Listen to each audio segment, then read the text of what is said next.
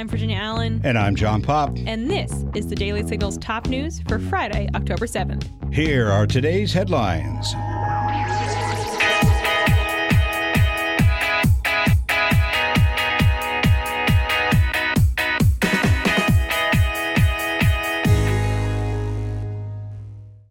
Mayor of New York City has declared a state of emergency. Mayor Eric Adams announced Friday that there is a humanitarian crisis of asylum seekers in the Big Apple. Adams says every day new records are being set for the number of asylum seekers arriving in New York City, per the New York City mayor's office. My fellow New Yorkers, we are in a crisis situation. New York City now has more than 61,000 people in our shelter system.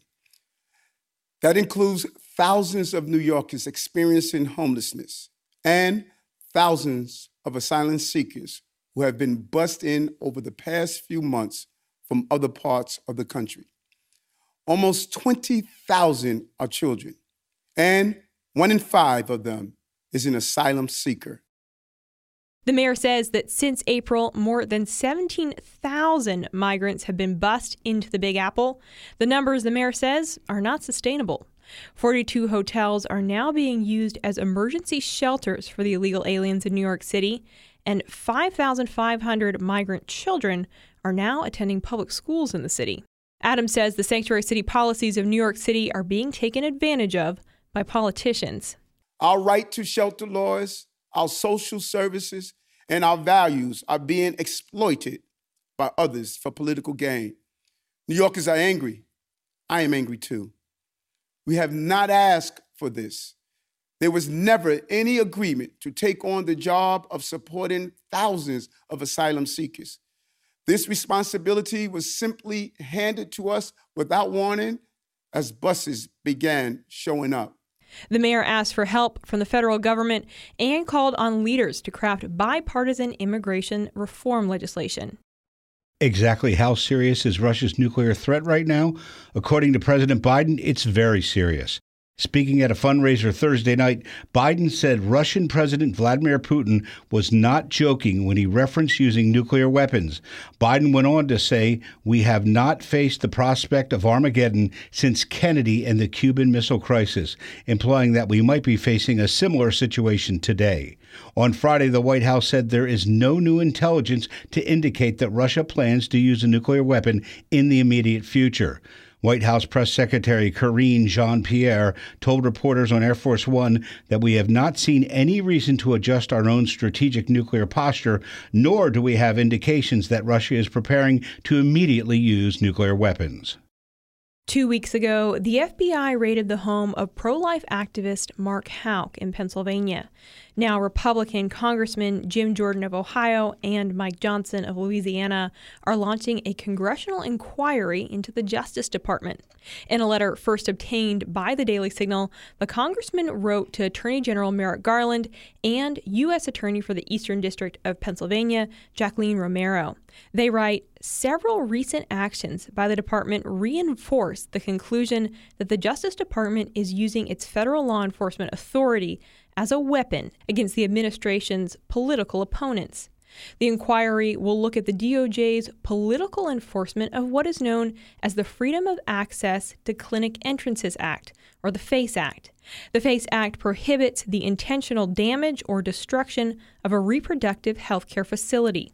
The congressmen say that since the leak of the Dobbs case, the DOJ has politicized enforcement of the FACE Act. The two congressmen say they will conduct oversight of the authorization of the raid on the pro life leader's home. The situation is to be continued. Republican Nebraska Senator Ben Sasse is reportedly retiring soon. News broke Thursday that the senator is taking a job as president of the University of Florida. Sasse was reelected in 2020 and was set to be in office until his term expired in 2027. The University of Florida announced Thursday Sasse is their sole finalist for their new presidential position.